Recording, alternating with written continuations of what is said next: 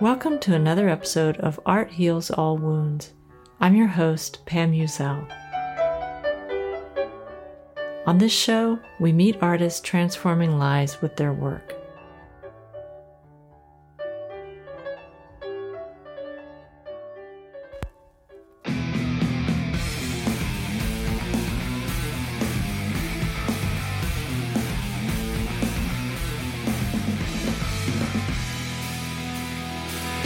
How many people were playing air guitar just now? Raise your hand.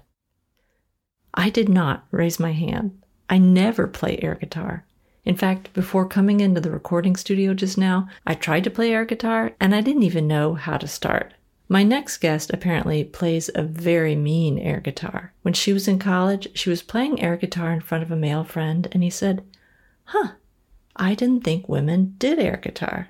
That was an aha moment for her. That aha moment became one of many that appear in a delightful comic book series called Gender Studies. Ajuan Mance, a writer and illustrator living in Oakland, California, is one of many people whose work expands the very narrow window of representation in media. Besides being a visual artist, she is also a professor of English and ethnic studies at Mills College. Since about 1996, she's been focusing on art much more seriously. Her series of portraits, 1001 Black Men, really put her on the map, so to speak. She's been a panelist at Comic Con and on countless other panels and forums, and her work has appeared in many different anthologies and in The New Yorker. We'll be talking about the importance of representation, both what it's like to represent others and what it feels like when you feel represented in the work of others. You're listening to Art Heals All Wounds.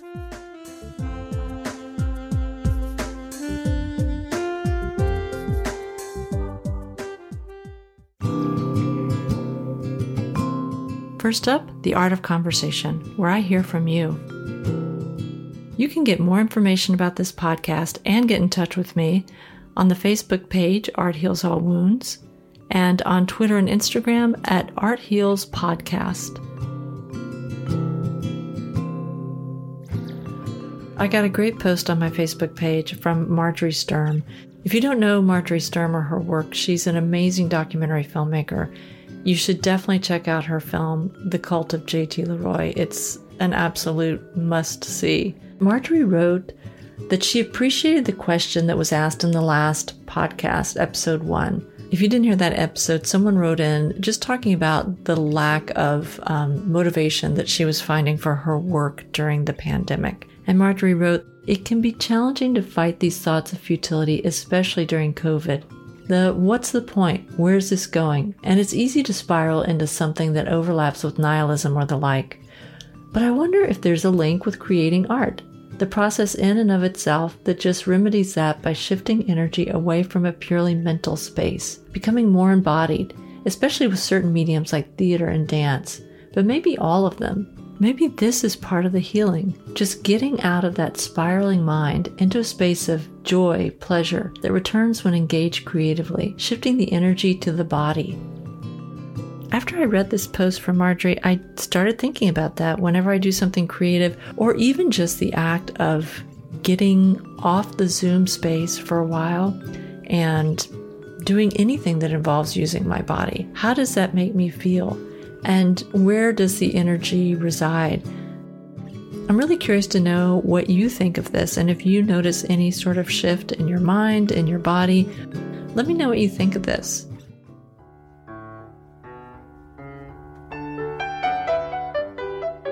Up next, our deep dive with this episode's guest on Art Heals All Wounds.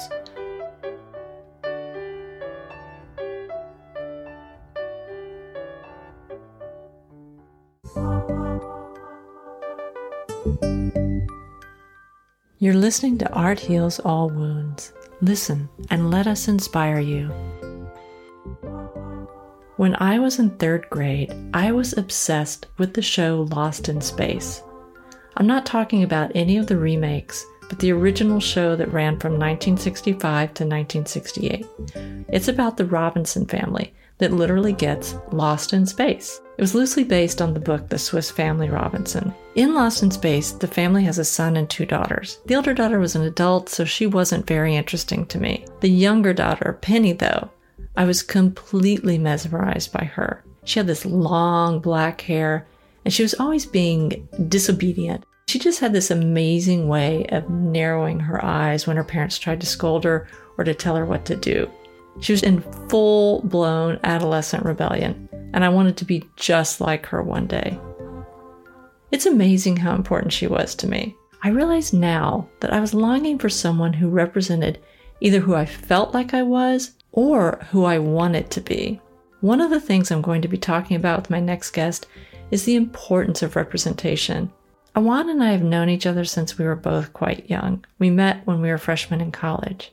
Ajuan, thank you so much for joining me on the podcast. Well, thank you for having me. You and I met in the 80s, and I knew you were a writer and a rugby player. I didn't know you were an artist, though. When did you start doing visual art? In my art related bios, um, and it is really the truth, um, I always describe myself as a lifelong artist and writer. I have said many times that the only thing I've been longer than I've been an artist is a black person, which I've been for life. But I have been art has always been a part of my life, and um, and it was um, you know I, I, had the fortune of having parents who encouraged me to draw and paint. Um, when I was a kid, even in elementary school, I grew up in the New York area on Long Island, and uh, my parents would take me to the same art stores where art students would buy their supplies to bet my paint. And um, and I took myself very seriously as an artist. I spent many hours in the library, even in college. If I skipped class to go to the library, which this actually happened. I would go and just go to the art history section and just just go through um, and read about artists and look at their work. I really loved the kind of picture portfolios of the work and just study artists' work. And so I, am very much self taught in art history, self taught as an artist, um, and it's just always been a part of my life. I will brag and say I won my first art contest in kindergarten uh, for a self portrait, which I think my mom still has. Um, and I used to, I drew a lot of people and animals. Um, I tend to obsess around a specific interest, and art has always been that interest but it always intersected with my other interests. So for about four or five years, um, I was also a big nerd. So late elementary and through middle school, I was obsessed with being a mammalian um, animal behaviorist, and so I drew a. I, it's it's it's so bad, Pam. It's just it's so. It was such a interesting time. Um, Didn't you make your own um, a nature book or something like that? Oh yes, yes, Pam. Thank you for reminding me. yeah, this was another thing. Oh, I'm so glad you reminded me because I have these books still uh, probably from about sixth grade to about ninth or tenth grade when I decided I actually wanted to have friends. Um, during that time period, I created a lot of books. I wrote books about natural history, illustrated books, um, books about you know we'd uh, spend a lot of time. We'd go camping every year in upstate New York, and I'd write stories about the small towns we'd pass through. Um, and I I did a lot of writing and illustrating of stories and poetry, always you know writing my poem and then doing a drawing for it. And I have books and books of that kind of material. Um, and I have to say, I look back on it now and I think I really like that drawing. You know, so it's you know.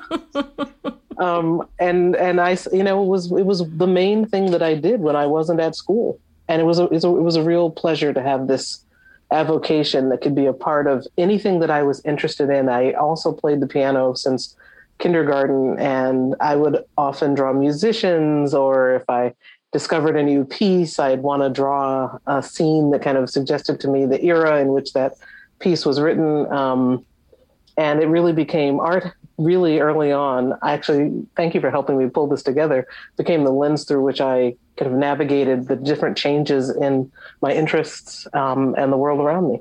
Wow, that is really fascinating. I saw some of your early paintings and they're incredible, but really the first project that I became aware of was your portrait series, A Thousand and One Black Men. Can you tell me what motivated you to start this series and what it is. Yeah, my um, A Thousand and One Black Men series, which you can see at the uh, website 8rock.com. That's 8-rock.com.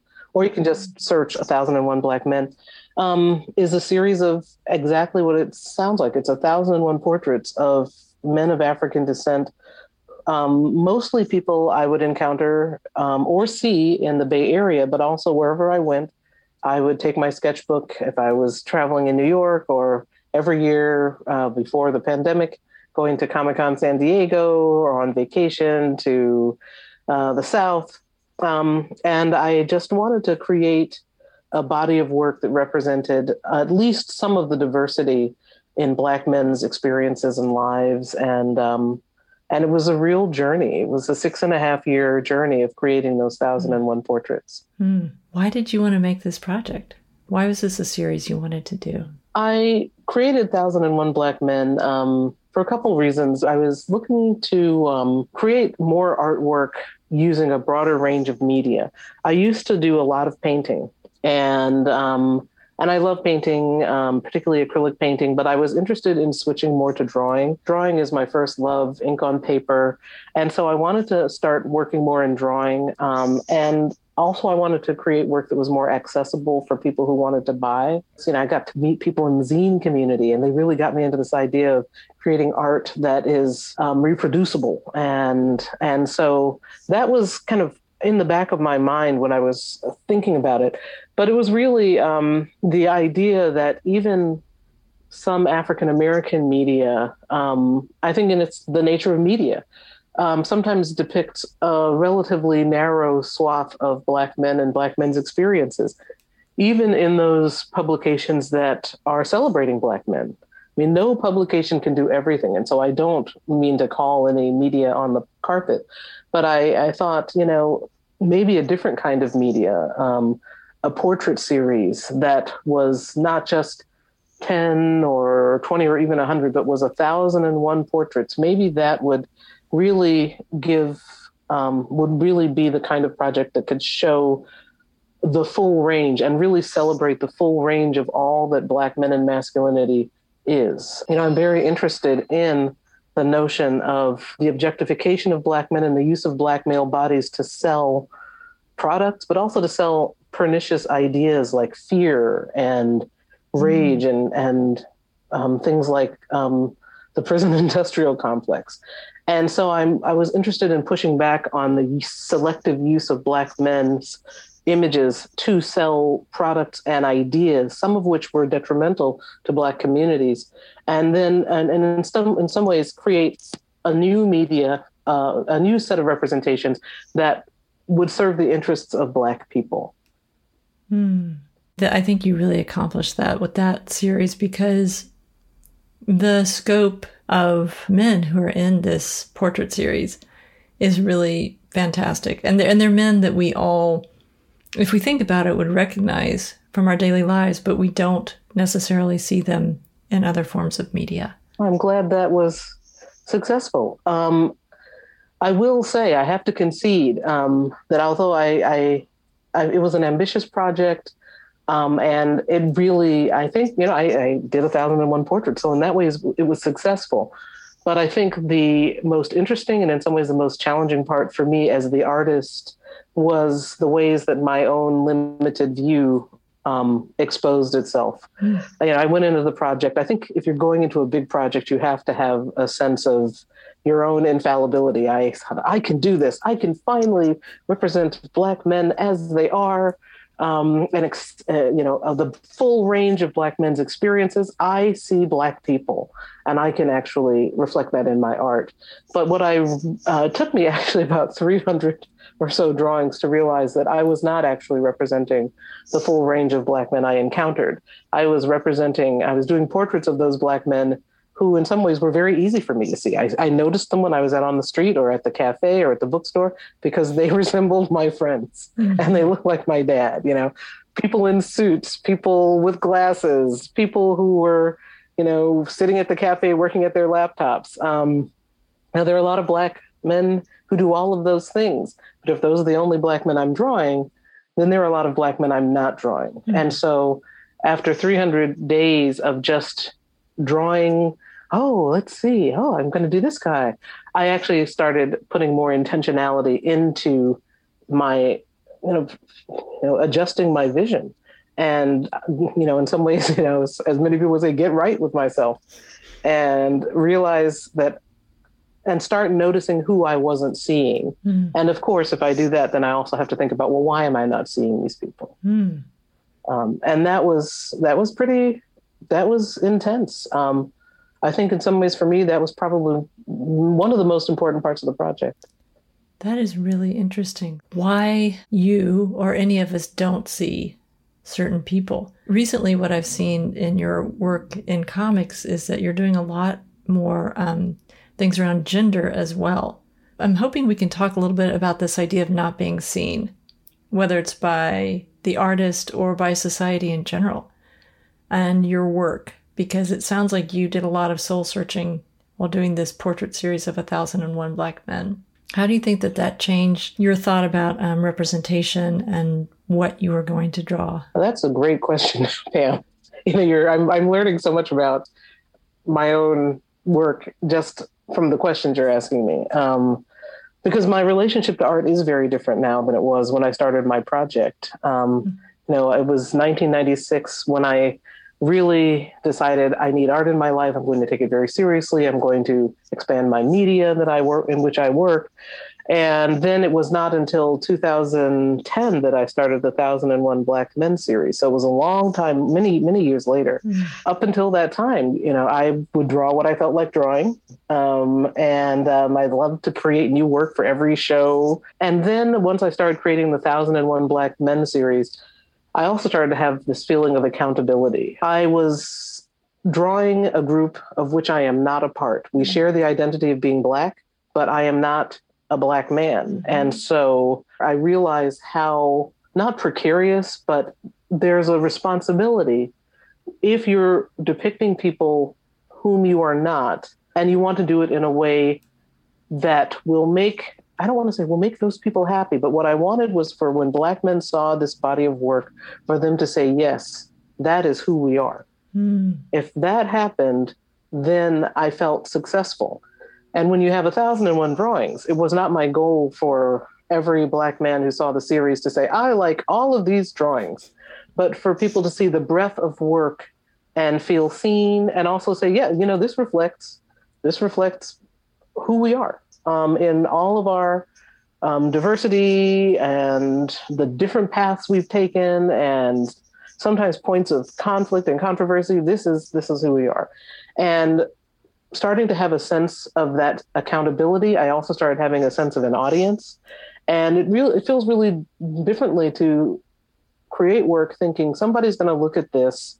What do I want those people to think when I am doing that work? And that is a big that's a much bigger part of the art that I create today. Mm. Thinking about as I draw someone, if I draw a person who is non-binary or I draw a person who is Asian American and I want that person to not feel like this is a dehumanizing, stereotyping representation. Hmm. How is just the process of doing these drawings and then add to that getting the reaction from your audience? How does that affect you in terms of I don't know your your feelings about where you might go as an artist? I mean, is it? I, I can imagine it's absolutely great to get positive feedback. Have you ever gotten any negative reactions? That's a great question. I have I have gotten some negative reactions. Huh. Um, not about any of the autobiographical comics I've done, but about my Thousand and One Black Men series, uh, particularly. Um, and it's interesting. I've uh, I've been made aware of the negative reactions. I think two or three times, um, and I've paid a lot of attention. It's mattered to me. Um, African American women. One was a woman who was about ninety six years old, and um, and she felt like the drawings reminded her of the draw the way that some products would depict black people when she was a girl mm. and i hmm. know exactly what she's talking about yeah. and i don't want her to think that these are kind of those really old racist caricatures. But when she looked at those drawings that is exactly what she saw. Wow. And then there was a woman who i don't know her name and she and i actually didn't talk but i heard through a curator that when she looked at, she saw about 250 of the 1001 Black Men drawings at a show at um, college in San Francisco. And she complained to the curator that she felt like these images were not um, were too cartoony and were not dignified. Um, and uh, I'm not sure if she used the word dignified, but um, that you know that they were not serious enough. Um, hmm. And um, and I get it. I you know I, I certainly understand you know, I thought it was interesting that these were black women because I've had the diametric opposite response from black men. Mm-hmm. Um, but I understand the protectiveness of black men's image mm-hmm. because of the vulnerability of black men to all manner of incarceration, violence, black women too, but at a different rate. Um, and um, and because black women, I think, are more aware than most of the uh, the objectification and the uses of black male bodies, the stereotyping of those bodies, and the exploitation of those bodies. Mm-hmm. You know, and you know, I think whenever a black person is depicted in a public setting, that um, black people collectively keep an eye out for how people who aren't black may interpret those images. Mm-hmm. If I was showing this at an all black or majority black art venue, I think I would have had a different reaction perhaps. Mm-hmm. Because everyone who was there could trust that the people who saw these images also, of course, saw black people as human. But I think it's different if you're showing your work in a place where most of the viewers will not be black. Mm-hmm. I think some people become very, become really vigilant around those right. depictions. Yeah, that makes a lot of sense. I mean, a, a lot of your work that I know is um, as you said, you got started um, with zines, but I would say it's comic, like a comic book type work. And you've also had comics in the New Yorker. So I'm wondering what your attraction is to doing something in comics. I mean, I will say that your painting style is not radically different. I mean, it's you have a very distinctive style, which is quite unique and amazing. And as you said earlier, it's very accessible. But you did make this move to comics. And I'm wondering why comics? What made you go in that direction?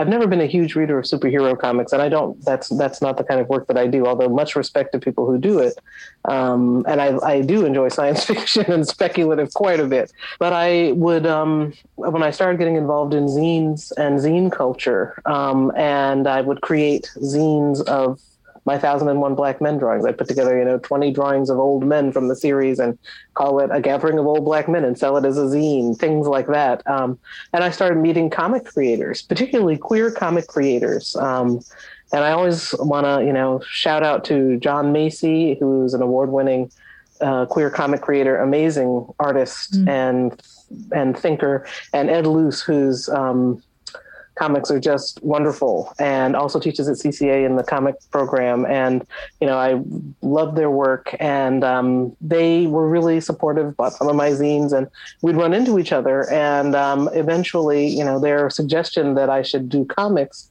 uh, um, made me finally decide, okay, I will. I'll give it a try. I, I always thought it took too much time. I thought, oh, you've got to write a story and then you've got to draw it and then somehow get some letters in there um, it just seemed like an incredible amount of work. Um, but then when I did my first comic, I thought, this is so cool. I can actually tell stories in this medium that I've never felt like telling before.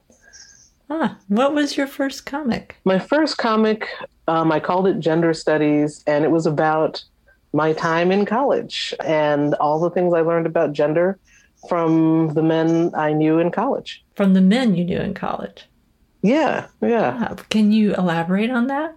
Oh yeah. Um, you know, it was kind of in some ways it was a gender journey. Um, you know, thinking of um, the guys I uh, had crushes on, um, or had some sort of relationship with, and as much as that was done in my life, which really it wasn't at that time. Um, you know, just um, you know, being the person that I am, um, but having not the language of say gender transgressive or you know people talk about gender queer identity people didn't talk about that in the 80s um, but i remember little things like um, uh, a very good friend of mine and i thought well we must have a crush on each other But what we, I think what really was the case was we were basically the same person. We liked all the same clothes. We loved shopping at all the same stores, and it was just this synergy. Or we actually, um, you know, he was, you know, my year, but we we we had a lot in common gender wise, and it felt like maybe in the absence of other language for that, we thought, oh well, we must be into each other, which we actually were. We were great friends. we were still good friends. Or um, I remember uh, being in uh, my off-campus apartment once, and um, and a friend coming over, and my roommate, who was still a student at the time, and I were air doing air guitar, which we did quite a bit to some of our favorite classic rock songs. Really, you should have heard our version of um, Born to Run. It was probably the best singing and air guitar. Um, but we were doing our air guitar to Jukebox Hero. Um, and uh, he said, I've never seen women do air guitar before. And it had never occurred to me that that was a thing, a gender thing. Right. And, uh, you know, and so I just collected those little moments and put them together in a uh, comic. Mm and um, illustrated them. I changed I changed the ethnicities of people. Um, of course, I changed everybody's names, everyone's appearance, um, but they're all true anecdotes. And um, and uh, you know, it, and it kind of puts together, if not a linear story, certainly a a trajectory. Yeah, I feel like a lot of your work really depicts people who aren't often depicted. Um, that's a really important aspect of art for me, um, particularly art produced by women of all ethnicities and people of color of all genders.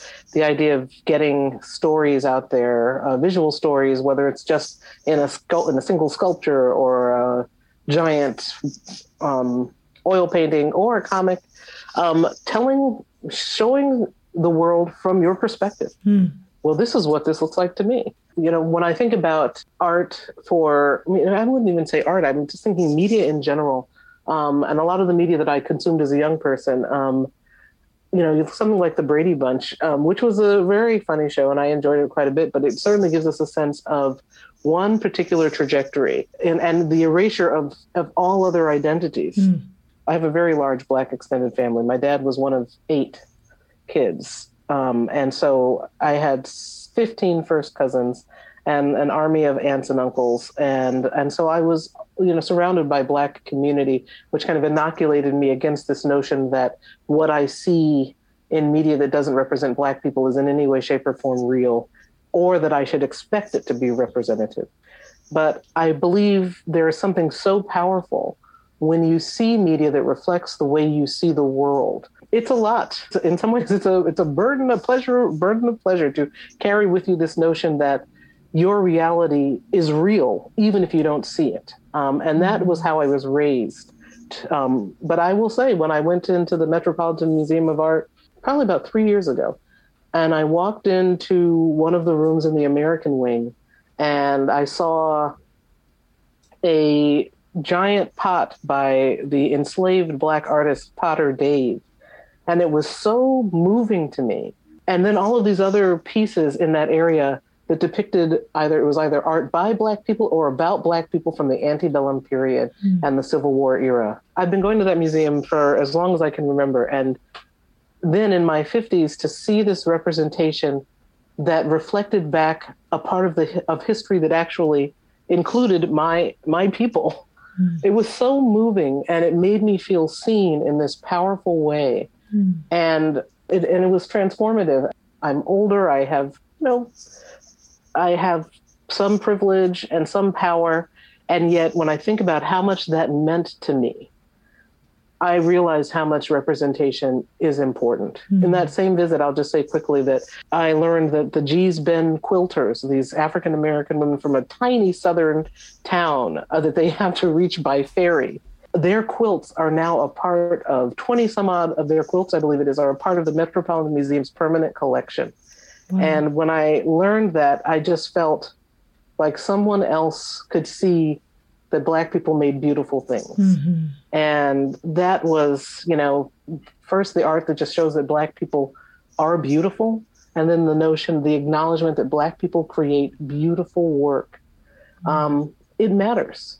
Representation matters. to see yourself expands your sense of possibility. Mm. And then to see someone bringing that work into a bigger collection gives you a sense that people recognize the the, the validity of your creative your creative talents.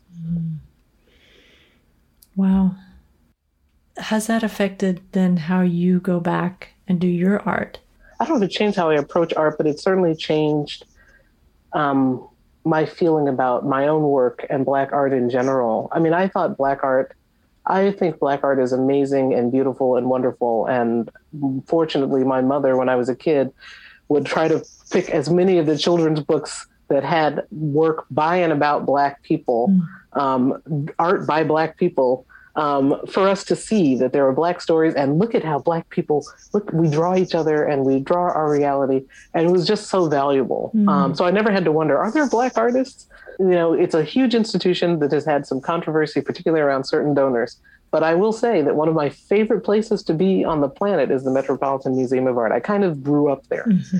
Um, and uh, you know, I still, my brother and I still have our favorite places we like to go when we go to the museum. Um, and so to see them shift how they displayed the collection and also shift the patterns and practices of acquisition um, was so awesome and so amazing. Um, and it does give me a sense that there's a bigger audience for Black art than Black people, which I always knew, and even than collectors. You know, Kerry James Marshall recently set a record for I think it was it might have been um, Sean Puffy Combs who bought the work, set a record for, I think for a living artist, a living black artist, um, sold a beautiful painting. Um, and so I know that collectors, there's an audience for collectors, but then this, you know, to be in the museum, to be on the walls, or even to be in the collection and not on the walls, but especially on the walls, is to be part of art canon and the his, art historical record, and then then by extrapolation, the human record in ways that are so important and influential and valuable.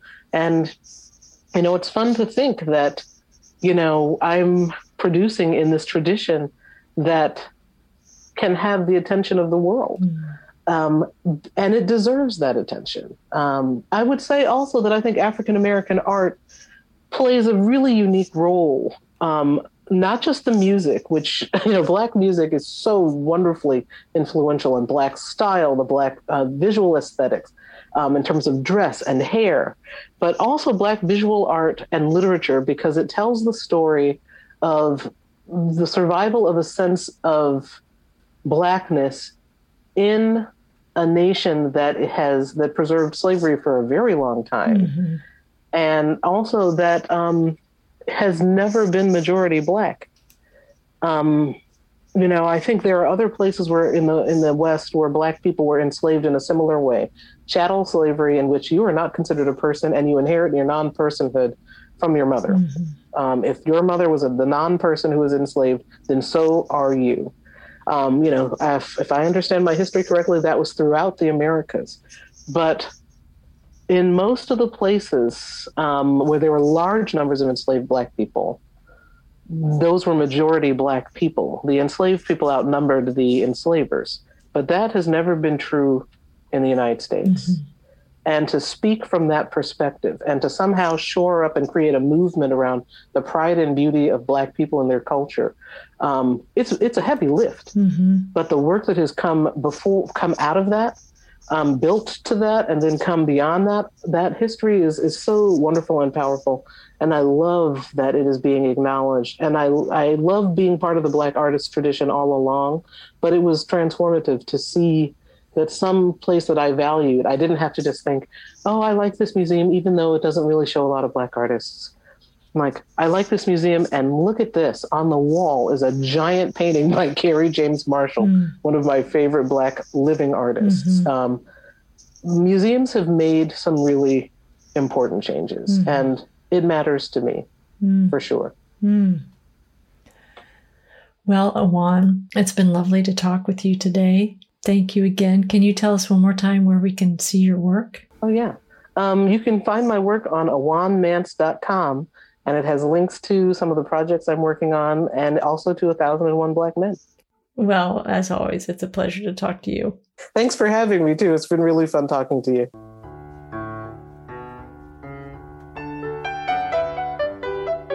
You're listening to Art Heals All Wounds.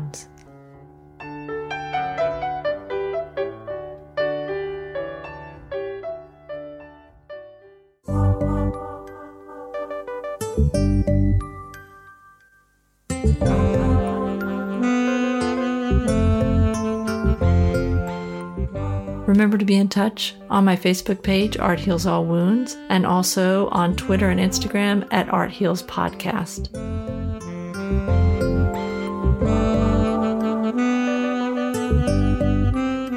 If you want to learn more about the work of Ajuan Mance, you can visit her website at ajuanmance.com. That's A J U A N M A N C E dot com.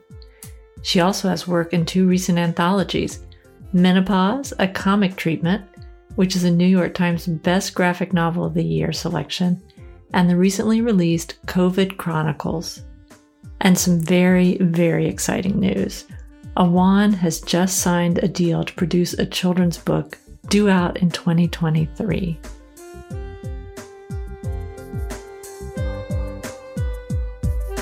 Special thanks to Rafael Espinoza and Allegra Telemac for their help in the production of this podcast.